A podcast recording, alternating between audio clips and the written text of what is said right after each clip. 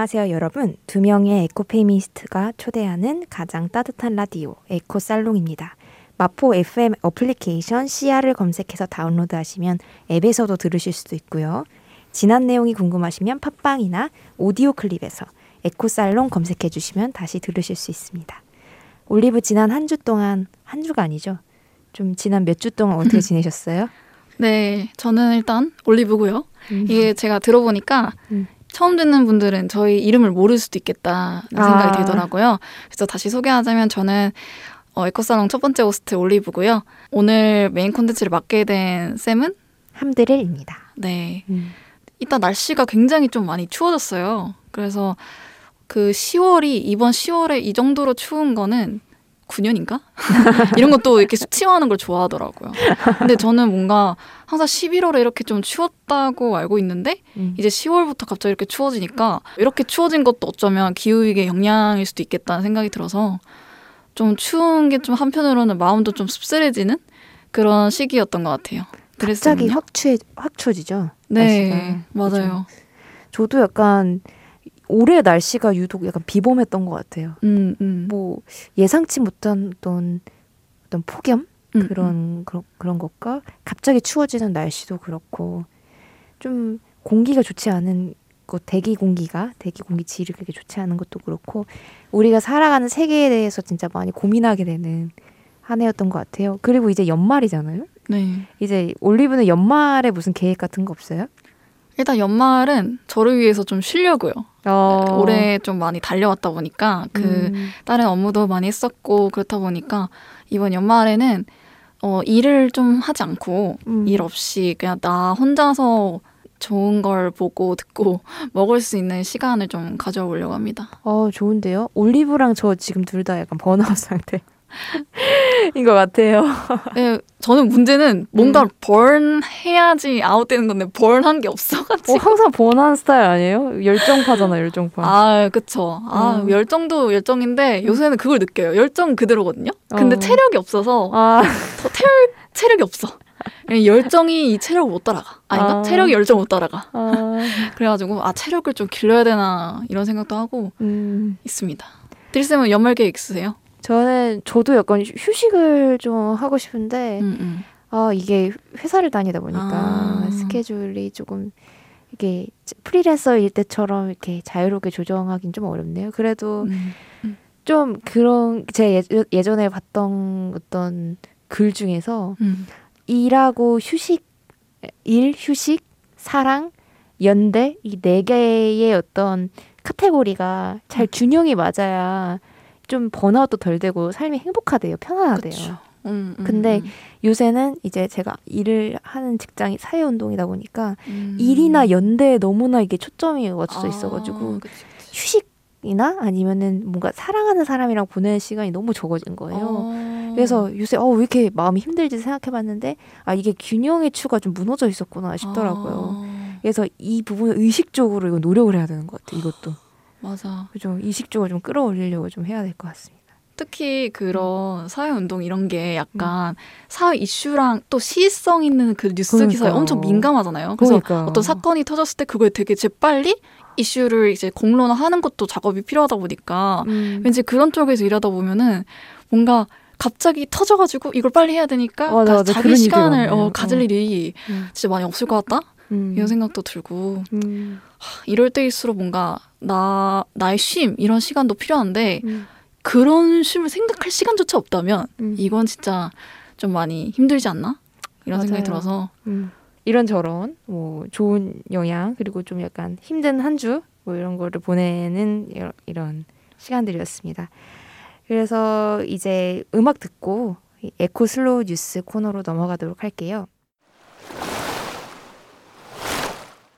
네, 그럼 다음으로 넘어가서 조금은 늦었지만 꼭 한 번은 짚고 넘어가야 할 환경 뉴스를 공유하는 시간 eco slow 뉴스 코너입니다. 네 오늘은 어떤 뉴스인가요? 네, 오늘은 신공항 건설 이슈에 대해서 들고 왔어요. 이게 좀 핫한 이슈잖아요. 오.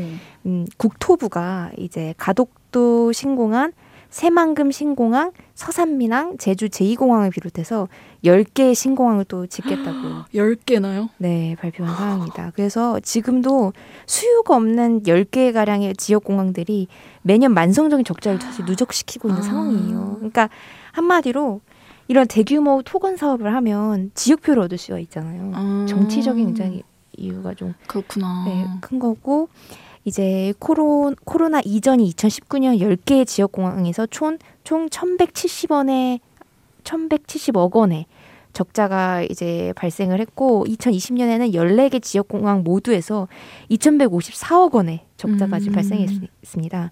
이런 상황인데도 10개 신공항을 또 짓겠다는 거예요. 들인 돈만큼 전혀 실효성이 없는 음.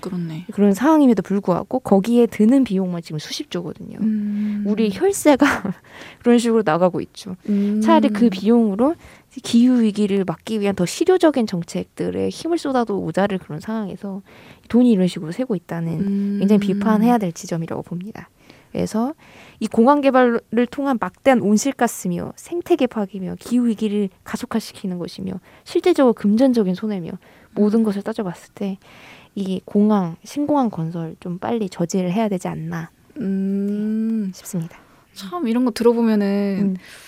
원자력 발전소도 그렇고 음, 그 석탄화력 발전소라든지 이런 어떤 매립지, 소각장 그리고 공항 이런 어떤 큰 규모 인프라를 건설할 때 음. 정치적인 이런 이슈가 꼭 얽매이는 것 같아요. 그리고 정치적인 프레임으로만 해석되고 거기 안에서 살아가는 진짜 주민들, 진짜 사람들의 목소리는 되게 안 담긴다? 음. 는 생각이 들었어요. 공항 건설과 공항 건설에 얽힌 뭐 제도적, 뭐 정치적 이런 이슈를 다루지만 거기 안에서 살아가는 주민들의 목소리를 제대로 담은 기사가 있었을지도 좀 궁금하고 당사자성 이 묻은 기사도 조금 더 궁금해지는 그런 소식이네요. 음. 음. 근데 이제 제주 제2공항의 경우도 이제 실제로 올리버가 말한 것처럼 여론조사 결과 음. 그 제2공항 반대한다는 여론이 좀 더 높게 나왔어요. 어. 그럼에도 불구하고 지금 국토부가 강행을 하고 있는 상황이거든요. 왜냐하면 아. 대선 시기가 걸리잖아요. 그러니까 정권이 넘어가면 이게 이때는 반대하는 걸로 의견이 수렴났어도 정권이 넘어가면 다시 이게 이게 채택될 수가 있는 거거든요. 제주 음. 제2공항이. 그래서 지금 계속 예산 넣고 밀어붙이고 있는 상황인데 이제 참 답답하죠. 이런 거 보면 네. 끝나지 않는 싸움. 실제로 주민들은 그럼 약간 반대의 입장이 더 많은 거네요. 물론 찬성하시는 분들도 있지만 반대의 입장이 더 높은 걸로 여- 여론조사 결과가 나왔어요. 어. 왜냐하면 그분들도 이제 이런 환경적인 심각성이나 어떤 어떤 기후위기 상황 그리고 실제로 경제적인 실효성도 떨어지잖아요. 네. 그거를 이제 인식하고 계신 거죠. 음, 공항 그 좁은 땅에 공항 하나 더 지으면 가뜩이나 사람들 지금 많이 여행 가고 있는데 제주도로 여행객 더 늘어나지 않을까 해서 또 그러면 또 쓰레기 문제가 더 마- 많이 그쵸. 발생할 거고 음. 다양한 복잡한 요인이 얽혀 있는 것 같긴 하네요. 네, 그래서 저희가 왜 이, 이름을 코너 이름 바꿔야 될 것 같아요. eco fast fast 뉴스로. fast 빠- 빠른 어, 아 eco fast 뉴스로. slow 뉴스가 아니라 아주 핫한 뉴스를 항상 들고 오기 때문에 어쨌든 맞아요. 이런 환경 뉴스에 대해서 한번 브리핑 해봤, 해봤습니다. 음, 네, 그러면 지금까지 에코 뉴스 코너였습니다. 잠시 쉬었다가 본격적인 이야기 시작하겠습니다. 여러분은 지금 100.7MHz 마포 FM 에코 살롱을 듣고 계십니다. 지금까지 에코 뉴스 코너였죠. 이제 본격적으로 덕질 생활을 시작해 보려 합니다. 네. 저희가 이번에 선정한 책은 사이보그가 되다라는 책이에요. 김초육 작가님하고 김원영 작가님의 어떤 책인데요. 제가 올리브한테 저번에 선물로 줬었어요. 이 네. 책을 인생책이 됐습니다. 네, 인생책이 됐다고 이게 뿌듯한 감상을 해주더라고요. 즉, 이 책은 어떤 책이냐면 인간의 몸과 과학 기술을 만난 지점에 대해서 이야기를 하는 책이에요. 그래서 이제 기술이 인간의 삶을 과연 더 나은 곳으로 데려갈지에 음, 대한 의문을 던지면서 이게 시작을 합니다. 음, 명대사가 있잖아요. 기술은 해방인가 억압인가. 기술은 해박인가 억압인가. 네. 우리가 장애에 대해서 어떻게 정의를 하느냐 그런 것이 바로 이 기술과 장애를 만날 수 있는 지점을 다르게 만드는 그런 부분이라는 게 많이 읽으면서 많이 느꼈어요. 그래서 우- 지금의 기술이 이 장애를 포용하고 있는가 배제하고 있는가. 그래서 지금의 기술에 간과하고 있는 그런 지점과 우리가 앞으로 지야, 지향해야 되는 이런 나음이라는 어떤 그런 거에 대한 방향이 어떤 식으로 나가야 되는지에 대해서 좀 이야기를 해주는 책입니다. 그래서 굉장히 흥미로운 주제가 될 것 같아서 음. 예, 제가 선택을 했어요. 일단 이 책이 일단 시작이 사이보그라는 단어의 개념과 정의부터 좀 시작을 하더라고요. 네네. 그래서 이 책에서 말하는 사이보그가 무엇인지 좀 청취자분들이 궁금해할 것 같아서 음. 말씀드리자면 일단 우리가 미디어에서 보는 사이보그들은 어쩌면 되게 좀 멋있고 되게 특수 장치로 막 초능력을 갖게 된 아이언맨 같은 그런 이미지로 많이 대중적인 자리를 잡게 됐어요. 근데 문제는 이 김초엽 작가님과 김원현 작가님 말하는 이 문제는 정작 현실에 있는 사이보그들 그러니까 특수 보충 장치를 같이 사, 특수한 보조 장치를 가지고 살아가는 장애인들이라든지 어떤 그런 도움을 필요하는 사람들은 실제로 저렇게 멋지고 쿨하고 힙한 사람들로 자리 잡고 있는가? 이거에 대한 지적을 좀 시작을 하면서 장애를 바라보는 기술의 현시점을 비판하고 있거든요. 그래서 청취자분들도 약간 이런 시선을 가지고 기술은 해방인지 혹은 억압인지에 대해서 좀 생각을 해보고 지금의 장애를 바라보는 이 과학계나 기술계의 시선이 어떤 시선으로 장애를 바라보고 있는지를 좀 같이 고민해 보면서 오늘 같이 라디오 들으면서 또 책을 한번 읽어봤으면 좋겠더라고요. 실제로 김추욱 작가님도 이제 청각 장애가 있으시고 이제 김원영 작가님도 장애가 좀 있으시잖아요. 그래서 실제적으로 굉장히 경험했던 시선 그런 고- 생각 이런 것들이 많이 녹아져 있어가지고 음, 예, 읽으면서 아 이런 시선으로 세상을 바라보고 생각할 수가 있구나 음 맞아요. 정말 많이 느꼈죠. 음, 음, 음. 그래서 올리브는 좀 읽으면서 어땠는지 좀 궁금한데요. 일단 저는 두 작가님의 음. 열렬한 팬이에요. 그래서 어. 김초엽 작가님은 일단 우리가 빛의 속도로 갈 수 없다면 이라는 단편 소설집이 굉장히 유명한데 거기서 처음 알게 돼서 아 너무 좋다라는 음. 생각이 들어서 그때부터 이제 다양한 책들을 읽기 시작했는데 좀 제가 가장 좋아했던 소설이 케빈 반, 방정식이라고 음. 그러니까 과학자로 이제 그 유망한 언니였던 그 인물이 갑작스런 이제 교통사고로 인해서 장애를 갖게 되면서 어, 동생과 아예 전혀 다른 시간대를 살아가게 되는 비장애를 가진 사람들이랑 시간이 완전히 달라지는 그런 개념을 가진 질환이었다고 해요. 그래서 그 동생이랑 더 전혀 다른 시간대를 살아가면서 또 연결되는 그런 순간을 그린 소- 소설인데 그걸 읽고 나서 어, 이 작가님은 이런 쪽에 굉장히 관심이 많으시구나. 과학과 SF와 그리고 휴, 어떤 장애나 어떤 사람 이야기를 이렇게 좀 읽는 것들 좋아하시구나 싶어서 딱 제 취향이라서 이 책도 되게 기대를 갖고 봤는데 아, 청각장애가 있으시구나라는 걸 딱 알고 그 장애를 어렸을 때부터 보이지 않으려고 보이지 않게 하려고 노력했던 것들이 좀 보이는 느낌이어서 좀 많이 아- 씁쓸했던 것 같아요. 책도 전반적으로 이제 김원현 작가님과 김초엽 작가님이 유년 시절에 겪었던 장애를 자꾸 감추려고 했었던 자기 유년 생활을 좀 돌아보기도 하고 그런 식으로 좀 비장애 중심적인 사회를 좀 꼬집잖아요. 비판을 많이 하시잖아요. 그런 걸 보면서 기술과 장애 중심적인 이런 기- 시각으로 기술을 바라보려면 우리가 지금 어떤 논의를 해야 되는지를 좀 많이 생각하게 됐던 책이었습니다. 저는 동생이 장애가 있거든요. 네. 지적 장애. 그래서 이 아이가 살아갈 미래 사회는 어떤 모습일까에 대해서 많이 생각을 하게 됐어요. 음. 요새 과학 기술이 이 코로나 시대랑 만나면서 언택트 시대로 나아가고 있잖아요.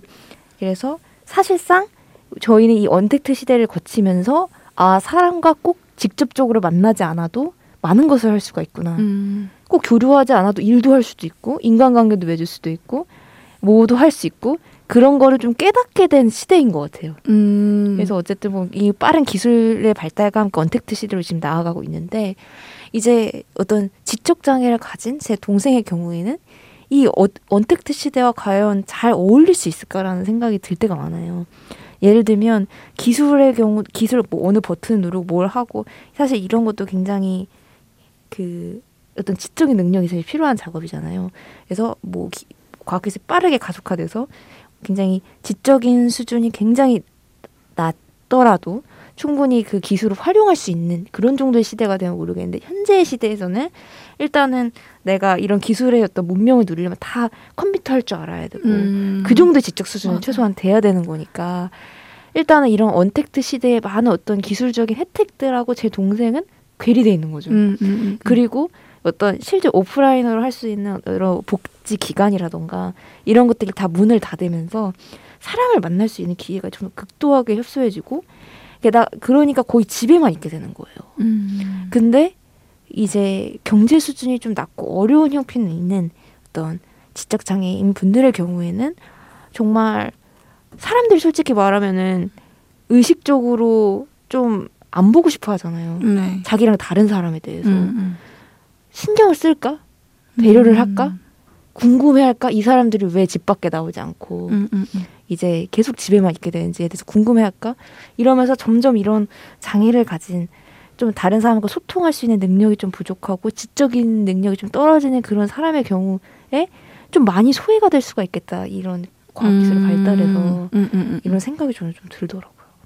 사이보그와 환경 문제의 만남에 대해서 이야기한 지점이 좀 흥미로웠어요. 예를 들어서 플라스틱 빨대를 퇴출하는 것과 장애인의 권리가 좀 만날 수 있나? 어. 이런 것도 저는 되게 생각해보지 못한 시점인 거예요. 맞아요, 맞아요, 맞아요. 예를 들어서 플라스틱 빨대 사용하지 않으면 안 되는 사람들이 있다. 음. 그 과연 빨대를 퇴출하는 것만이 답이냐?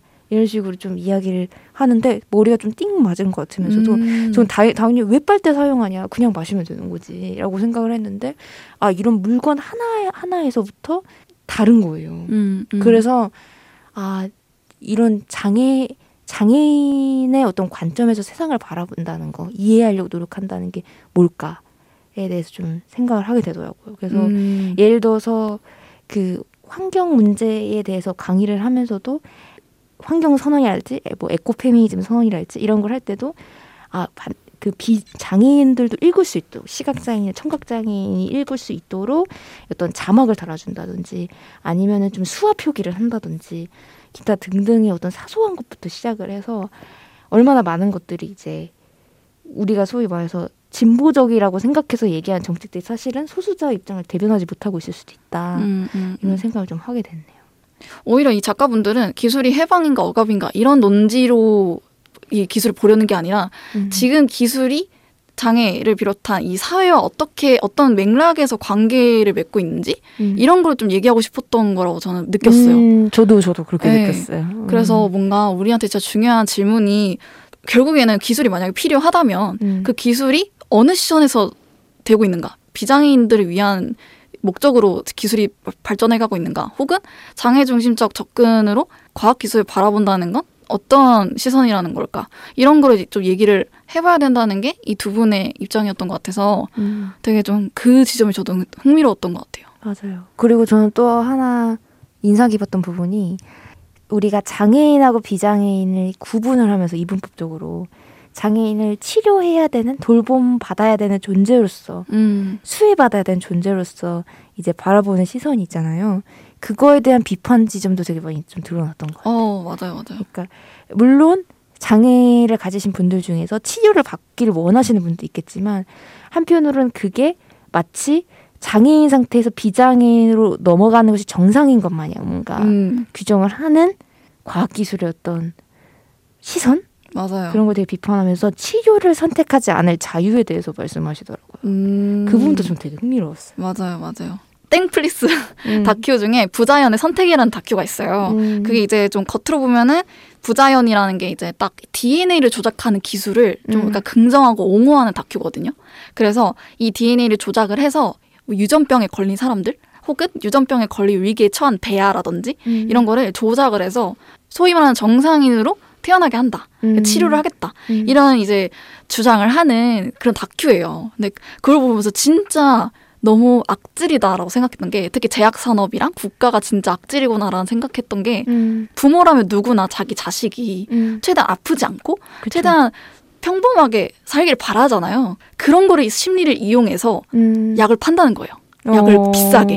음. 비싸게 그 자, 어린이들이 음. 시력을 되찾게 해준다는데 100, 100만 달러 못 써? 음. 그러니까 이런 식으로 그 교묘하게 그 부모의 심리를 이용해서 제약산업은 약을 비싸게 팔고 국가는 비장애인이 마치 정상적인 것 마냥 계속 규범한다는 거죠. 그런 음. 식으로. 음. 당신의 자녀가 장애를 갖게 가는 걸 원해? 아니잖아. 그럼 이 약을 사. 그러면 아니면 이 치료 개발에 너가 임상 실험 대상으로 아이를 넣- 넣어. 라고 말한다는 거죠. 그게 진짜 무섭다. 생각이 음. 들어서 이 다큐가 되게 생각을 많이 하게 하는구나라는 생각이 들었어요. 그러니까. 그래서 장애를 결론적으로 음. 말하자면 장애를 정말 치료와 교정의 대상으로 그걸 보게 되는 순간부터 장애는 장애를 정말 가지고 살아간 사람들이 진짜 지금 받아야 할 복지와 지금 당장 필요한 기술, 음. 보조 장치 이런 것들은 더 멀리 먼 세대로 미뤄진다는 생각이 듭니다. 음. 음. 갑자기 그거 보니까 옛날에 그런 에피소드가 떠오르네요. 저희 동생이 이제 학교에 다니던 시절이었어요. 지금 학교를 졸업하고 쉬고 있지만. 네. 근데 그 담임 선생님이 병원을 소개시켜 준 거예요. 저희 음. 부모님한테. 네. 애가 그 소개시켜 준 병원에 갔는데 그 병원이 엄청나게 세게 약을 처방하는 어. 병원이었던 거예요. 근데 그래서 거기를 가면 애가 통제는 돼. 네. 행동이. 근데 하루 종일 멍한 상태로 있는 거야. 약간 우울증처럼. 응, 약을 너무 세게 줘서. 응, 알고 보니까 이 선생님이 다른 아이들한테 똑같이 그 병원을 소개시켜 줬는데 응. 그 병원이 다른 병원에 비해서 유독 약을 엄청 세게 주는 병원이었던 거예요. 그러니까 음. 아이가 계속 돌발 병, 돌발 행동을 하니까 꼴배기가 싫었던 거죠. 그래서 자기 어떤 통제하, 자기 어떤 컨트롤 하에 두기 위해서 이 아이한테 약을 세게 주는 병을 추천해주고 그 병원은 나름대로 자기는 돈은 버는 수다니까 약을 응, 응, 응. 다, 당연히 약 약을 많이 팔 수 있으니까 그렇게 세게 처방을 한 거예요. 음. 근데 그걸 보면서 참 그런 생각이 들더라고. 우리 사회의 욕구 그리고 뭐 부모의 욕구 뭐 타, 한마디로 타자의 욕구에 의해서 그 장애를 가진 사람이 자꾸 비장애인 상태로 전환되도록 요구되는 그렇죠. 그게 당, 마치 당연해야 될 것 같은 압박감. 그쵸 약간 그런 게 참 음. 그런 거예요. 네, 네, 맞아요. 음. 그리고 기후위기 입장으로 봤을 때도 이 기술이 필요하다고 필요한가? 아, 그 안 필요하기엔 좀 뭔가 문제가 있다고 느꼈던 부분도 음. 말라리아 같은 경우에는 지금 DNA 조작 하는 그 사람들이 말하기를 말라리아가 정말 진짜 엄청 큰 병이잖아요. 저희 입장에서 안 그럴 수 있는데 저기 멀리 있는 타지에 있는 거기 있는 사람들 중에서 가장 많이 죽는 이유가 말라리아 때문이라고 하더라고요. 음. 그래서 이 DNA를 말하는 사람들은 음. 그 모기의 DNA를 조작을 해서 말라리아를 안 걸리게 하겠다. 음. 혹은 모기를 멸종을 시키겠다. 그러니까 이런 식으로 음. 말라리아를 걸려서 사람들이 죽게 하는 것보다는 모기의 이 DNA를 변 조작을 해서 말라리아 안 걸리게 하는 게 낫지 않느냐라고 이제 말을 하는 거예요. 그러면 이제 이것도 굉장히 어떤 윤리적인 문제로 좀 직결이 되는 거죠. 환경 문제와도 좀 피해갈 수 없는 그쵸. 문제고요. 생태계를 파괴하는 행위인데. 그렇죠. 뭐 모기를 죽이는 게 아니 멸종시키는 게 아니라 쳐도 모기의 DNA를 우리가 인위적으로 바꾸게 하려는 시도 음. 그리고 최근에 논란됐던 것도 하나가 이제 지구온난화로 쥐가 엄청 많아졌대요. 근데 음. 그쥐 때문에 계속 이 새들이 먹히니까 새들이 음. 지금 멸종위기에 빠졌다는 거예요. 음. 그래서 이 DNA 조작 기법을 사용해서 쥐 쥐를 조금 없애자. 음. 어, 아니면 뭐 어떻게 하자. 뭐 이렇게 이런 식으로 좀 DNA를 조작을 하는 그런 시도를 계속 필요하다라고 좀 얘기하고 있는데 삔또가 빗나간 느낌이죠? 뭔가 그러니까요. 기후 위기를 얘기하고 있는데 거기서 DNA를 조작해서 애꿎은 동물들만 음. 좀 피해를 보는 느낌인 것 같아요. 음.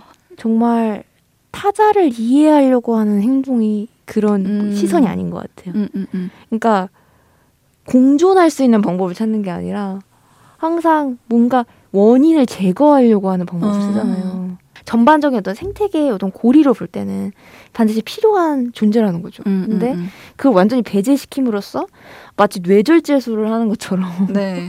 더큰 피해를 음, 음, 음. 감내하고 있다는 거 사- 그, 그런 것이 어떤 합리성의 입장에서 봐도 전혀 맞지를 않는, 않는 그런 선택지인데 음. 참 뭐랄까 예.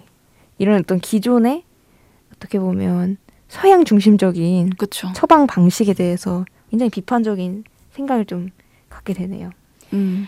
어쨌든 저희가 이제 1부에서는 환경 문제와 어떤 장애인 문제가 어떤 식으로 만날 수 있는지 그리고 어떤 우리에게 장애란 뭔지 음. 치료를 선택하지 않을 자유라는 자유란 뭔지 그리고 과학기술이 기존에 갖고 있는 어떤 타자 배제 문제 이런 여러 가- 다양한 어떤 부분에 대해서 좀 이야기를 해봤습니다. 그래서 이제 잠시 쉬었다가 다음 이야기 이어나가 보도록 할게요. 여러분은 지금 100.7MHz 마포 FM 에코살롱을 듣고 계십니다. 자, 이제 2부 넘어가서 계속 이야기를 진행해 볼게요. 올리브한테 하나 제가 던지고 싶은 질문이 있는데요. 네. 올리브가 저랑 이제 한 시간만 이야기를 해도 표정이 밝아지는 사람을 굉장히 좋아하는 사람이거든요. 근데 앞으로 미래에 타인이 없어도 되는 세상, 이, 타인과 접촉하지 않아도 되는, 타인의 얼굴을 보지 않아도 되는 세상이 찾아온다면 올리브한테 어떨까요? AI가 다 해주는 거야. 동료도 해줘, 연인도 해줘, 친구도 해줘, 뭐 다 생활도 다 챙겨줘. 사람 안 만나도 돼. 어, 음. 뭐 저는 개인적으로 약간 별로 안 좋아하는 게 AI를.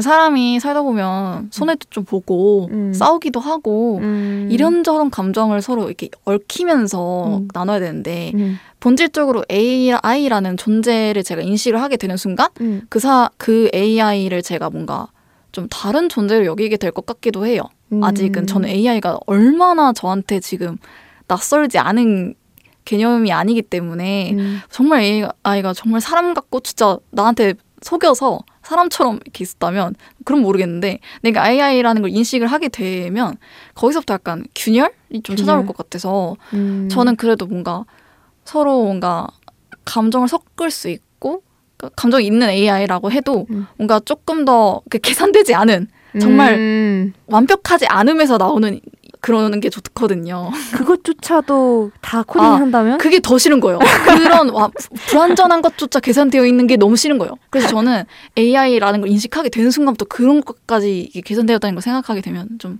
싫어하게 되지 않을까? 그래서 저는 음. 개인적으로 타인이 꼭 필요한 존재인 것 같습니다. 어. 인간이 필요해요, 저는. 인간이 필요해요. 네. 음. 저는 나중에 인간이랑 기계의 경계가 허물어지는 세상이 오면 다 가능하지 않을까 싶기도 하고 음, 음, 음. 나중에 약간 그 transhuman이라고 하잖아요.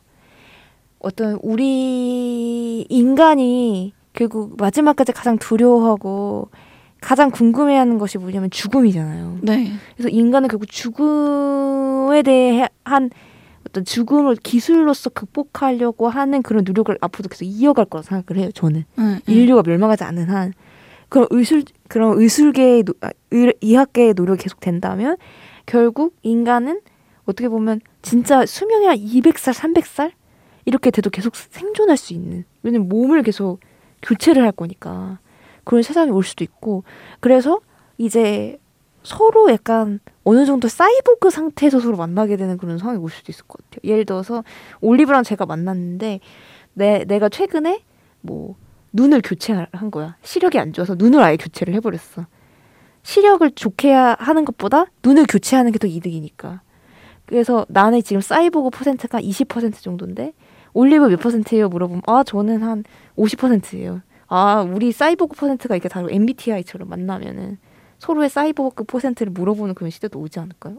그럴 수도 있겠죠. 그러면은 뇌조차도 이제 나 교체될 수도 있고 음, 너무 상상에 빠졌나? 약간 그렇죠. 그런 상상을 통해서 또 발전하는 게 과학 기술이니까 음. 그런 건 좋죠. 그냥 저는 약간 제 당장 내 삶에 필요한 걸 좀 더 생각하는 입장이기도 해서 음, 저는 좀 더 죽음을 이야기했으면 좋겠어요. 죽음을 극복하기보다는. 그래서 음, 저는 제가 가장 궁금한 게 내가 늙으면 음. 누가 나를 돌봐주지? 음, 내가 지금 누구를 돌볼 수 있지? 음, 내가 죽음과 좀 가까워지는 순간부터 저는 굉장히 이 문제에 관심이 많아질 것 같거든요. 근데 음. 그거를 극복하는 건 사실 어떤 먼 미래의 문제인 거고, 음. 당장 나는 어떻게 보면 죽음과 가까워지고 있는데, 사실 사회 제도 안에서는 죽음 에 가까워진 사람들을 굉장히 배척 하잖아요.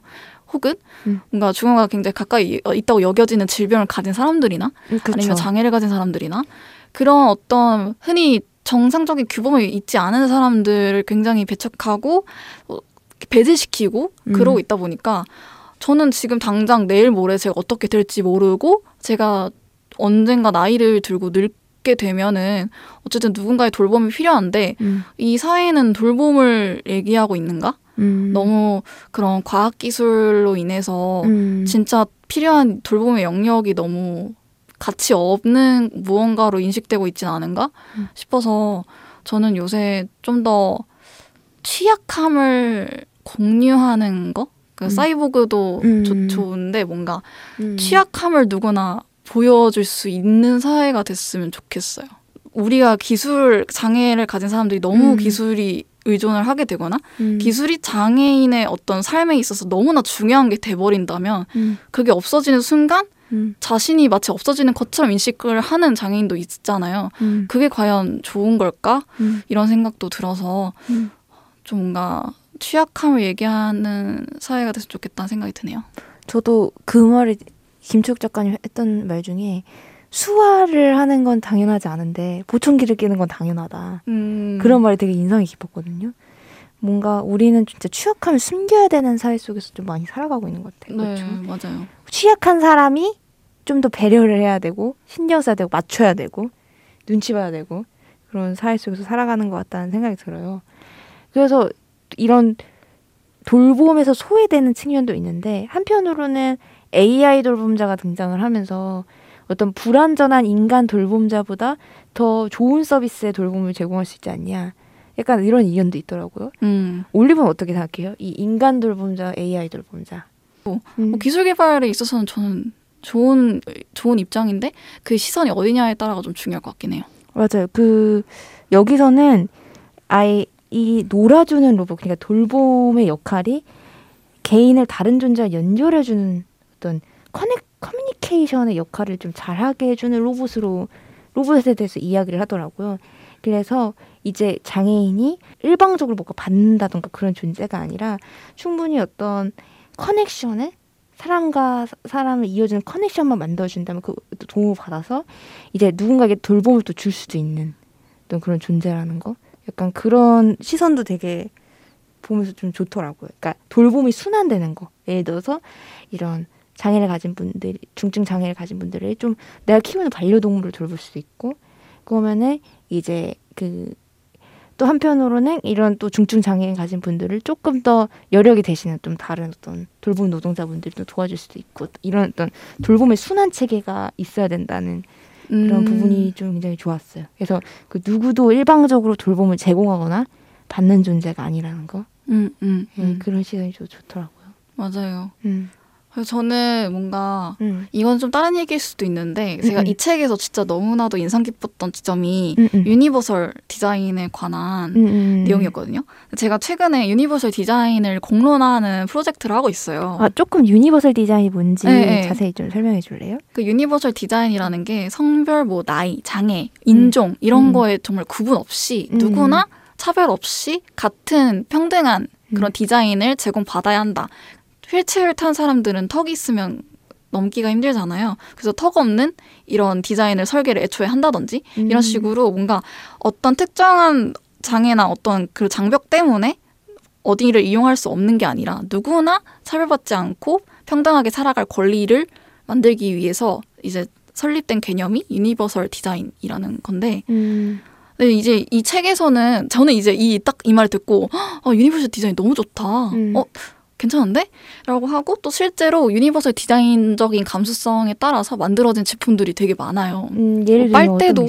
음, 빨대도 이제 원래는 이때 그냥 보통 일자 빨대이지만 이제 음. 빨대를 이제 일자로 쓰면 불편한 사람들이 있잖아요. 음. 그래서 주름진 빨대가 나온 건데 음. 그것도 어떻게 보면 모두가 빨대를 사용할 수 있게 하려는 의도에서 만들어진 거기 때문에 유니버설 디자인이고요. 음. 그리고 지하철역에 있는 엘리베이터 있잖아요. 음. 그것도 원래는 임산부 아니면 장애인, 노인분들, 영유아분들 이런 분들을 위해서 만들어진 건데 지금은 누구나 엘리베이터를 잘 쓰고 있죠. 뭐 거의 음. 전쟁이죠. 음. 그런 식으로 특정 집단을 위해서 만들어졌는데 알고 보니 모두가 더 편하게 쓸 수 있는 게 유니버설 디자인의 어떤 핵심 가치라고 볼 수 있어요. 음. 근데 제가 뭔가 인상 깊었던 지점은 유니버설 디자인을 너무나도 모두가 쓸 수 있다라는 그런 보편적 설계에 음.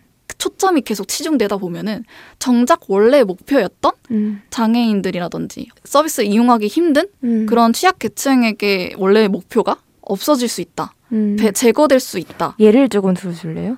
제가 그런 걸 많이 봤어요. 경사로는 있는데 폭이 되게 좁아요. 음. 그러면은 휠체어 사용자들을 위해서 만들어진 건데 정작 휠체어 사용자들은 경사로를 못 쓰게 되는 거죠. 음. 그런 것들이 되게 많아요. 우리 일상을 살아가다 보면. 음, 그래서. 좀 더 유니버설 디자인, 모두를 위한 디자인이라고 해도 결국에는 원래 목표를 잃지 말자. 우리가 음. 중심으로 뒀던 건 장애 음. 중심적 시선이기 때문에 그 시선을 놓치지 말고 돌봄과 공존을 모색해야 된다라는 음. 의도를 좀 말하고 싶었습니다. 음.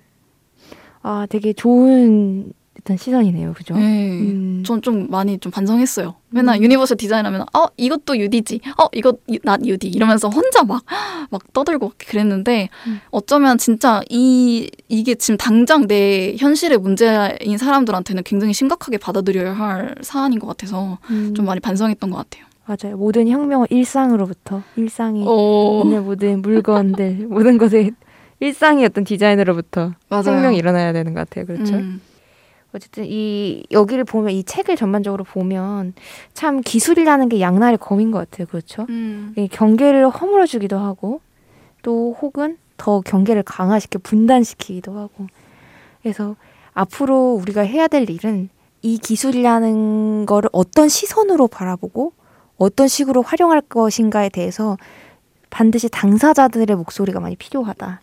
맞아요. 생각이 많이 듭니다. 그래서 그런 단어도 나오잖아요 이 책에 crip scientist, crip 음. technologist 해가지고 음. crip이 이제 음. 퀴어처럼 음, 소수자적인 어떤 그 음. 부정적으로 사용되어 왔던 단어를 음, 재정의 시켜서 장애인들 당사자가 자신들을 crip이라고 말을 하면서 음, 장애인들 당사자가 이제 개입되어 있는 과학계의 영역을 crip science라고 이렇게 하더라고요. 음. 그런 게 되게 좋은 것 같아요. 당사자들의 장애인 당사자들의 목소리가 진짜로 반영되어 있는 과학인 거니까 그게 그쵸. 진짜 필요하다고 느껴요. 그거야말로 너무 말이 빨랐는데 그거야말로 정말 장애 중심적인 시선에서 과학 기술을 할 수 있겠다는 생각이 들더라고요. 네네, 맞아요. 그래서 어쨌든 이번에 이 책을 선정하면서 과학 기술이란 거 단순히 옳다, 그르다로 말할 수 없는 그런 거라고 많이 느꼈어요. 굉장히 다양한 어떤 이해관계와 이슈와 시선들이 좀 얽혀 있고, 그래서 다들 이 사이보그가 되다를 함께 보시면서 과학기술과 장애, 그리고 과학기술과 소수자 문제가 이 기후위기 시대에 어떤 식으로 만날 수 있을지 음. 같이 고민해 봤으면 좋겠습니다. 네, 지금까지 다양한 이야기 나눠봤는데요. 에코 살롱 덕질 방송은 여기서 마무리하고 eco summary로 돌아오겠습니다. 여러분은 지금 100.7MHz 마포 FM 에코 살롱을 듣고 계십니다. 이제 오늘의 마지막 코너 eco summary만을 남겨두고 있어요. 올리브 어떠셨나요? 네, 저는 제가 오늘 추천해드리려고 했던 책을 제가 추천 못했어요, 아까. 그래서 새벽 3시의 몸들에게라는 책을, 책의 문장을 인용하면서 좀 꺼내보려고 해요. 늙고 아프면 누가 나를 돌봐줄 것인가. 이 글의 맨 처음에 썼던 문장을 이렇게 고쳐본다. 나는 누구를 돌볼 것인가? 그리고 어떻게 돌볼 것인가? 고쳐 쓴 질문 앞에서 내가 기꺼이 돌보고 싶은 사람들의 얼굴을 떠올린다. 이 모든 돌봄의 시간, 돌봄을 주고받았던 관계는 나의 일부다. 각자 혼자 알아서 하는 사회에서 살아갈 수 있는 인간은 없다. 우리는 언제나 서로의 짐이고 또한 힘이다. 라고 80쪽에서 이제 나오는데요. 어, 이제 이 책이 아무래도 과학기술과 장애의 이 맥락과 관계를 짚었긴 했지만 저는 좀 더 나아가서 결국에는 이 시민들의 의식이 좀 많이 바뀌어야 된다고 생각을 해요. 저도 그렇고 아직은 사회가 비장애 중심적인 시선 그런 사고 방식으로 많이 바라보고 있잖아요. 아프고 늙, 늙은 것, 병든 것 이런 거에 대한 이슈가 마치 내 영역이 아니라는 듯이 우리는 어쩔 수 없이 무의식적으로 그렇게 생각하고 있지만 그것이 조금 더 바뀌었으면 좋겠어요. 좀 더 기꺼이 돌볼 수 있는 것 그리고 돌봄 받는 것 이런 게 너무 다 당연해졌으면 좋겠고 서로의 취약성을 드러내도 안전한 그런 사회가 됐으면 하는 바람으로 이 새벽 3시 몸들에게를 추천하면서 네, 에코 서머리 마무리하겠습니다. 저는 이제 마지막이니까 또 제가 사이버가 되다의 마지막 문장들을 음. 좀 인용하면서 좀 끝내볼게요.